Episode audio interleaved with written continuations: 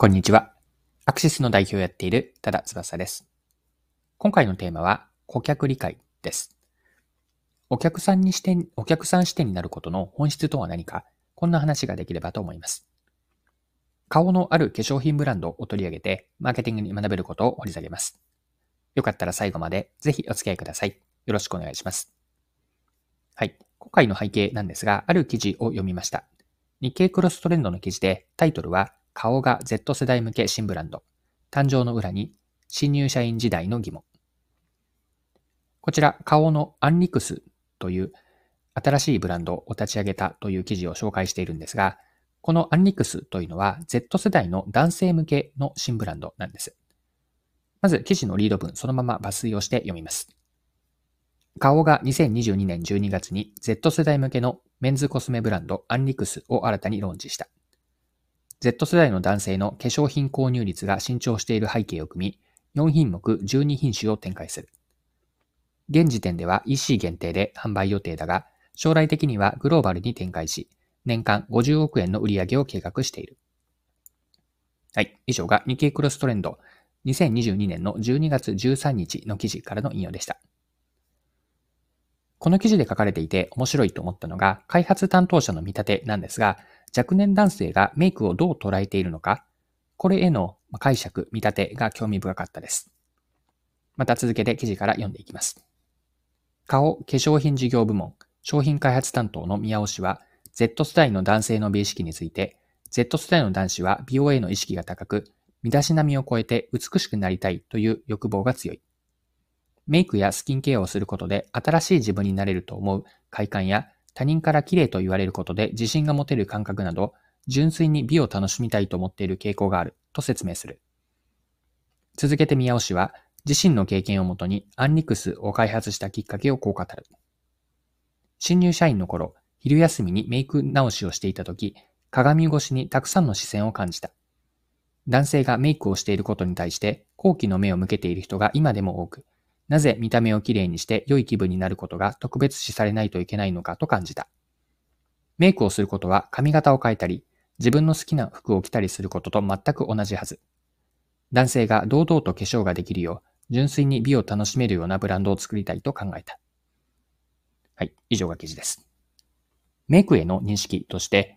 メイクというのは服装や髪型を変えるのと同じとターゲット顧客、Z 世代男性のこの気持ちを理解していると。具体的に言語化できるということは、お客さんの価値観やその奥にある心理まで共有できているわけなんですね。はい。で、男性向け化粧品のこのアンリックスのコンセプトは、ターゲットユーザーの理解であったり、開発担当者の新入社員の時の原体験から出来上がりました。また、この部分ですね、顧客理解からのコンセプト立案というふうな見立てをしているんですが、この部分、記事から続けて読んでいきます。宮尾氏の疑問をきっかけに約2年の開発期間をかけて UNLICS は完成した。ブランド名は Unlimited、カッコ限りないと Curiosity、カッコ好奇心を組み合わせたもので、誰もが好奇心の赴くままに美を求められる世の中を目指す。スローガンは Hungry for Beauty、欲望のままに美しくと題し、欲望のままに美を追求する男性を応援するという意味を込めた。はい。以上が記事です。それではこの顔のアンリクスから学べることについて、この後の後半のパートでは見ていきましょう。顔のアンリクス、新ブランドから学べるのは、お客さんに視点になるのはどういうことなのか、お客さんの視点になるとはどういうことなのか、ここに学びがあります。アンリクスの商品開発では、ターゲットとする若年男性の中でも、特に美容への意識が高い人たちのことを理解しました。前半のパートで見てきた、ターゲットユーザーの美容への捉え方であるメイクというのは髪型や服装を変えるのと同じと。ここを象徴しているんですよね。服装や髪型を変えるのと同じであると。想定するユーザーが普段の日常生活でメイクをどう捉えているのかというのをより広く見たわけです。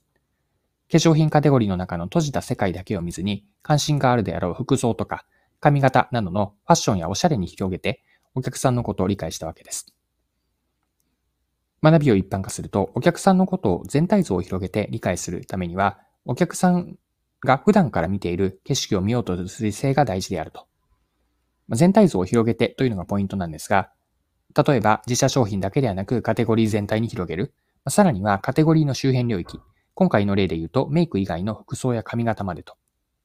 このように見ていく、理解する範囲を広げることで、お客さんが普段考えていたり関心のあること、見ている景色と同じものを捉えることができます。これが顧客視点になるということなんです。はい。そろそろクロージングです。今回は Z 世代男性向け化粧品の顔のアンリックスを取り上げて学べることを見てきました。最後に学びのポイントを振り返ってまとめておきましょう。顧客視点になることは、顧客視点になってどうやってお客さんのことを理解するかという話でした。ポイントはお客さんのことを全体像をより広げてお客さんが見ている景色になること。これが大事なんです。全体像を広げるとは、自社商品だけのことを知るのではなく、カテゴリー全体とか、まあ、さらにはカテゴリーの周辺領域にも広げていくといいでしょう。顧客視点になるとは、結局のところはお客さんと同じ景色、光景を見ようとする行為に他なりません。お客さんが普段考えていること、何に関心があるのか、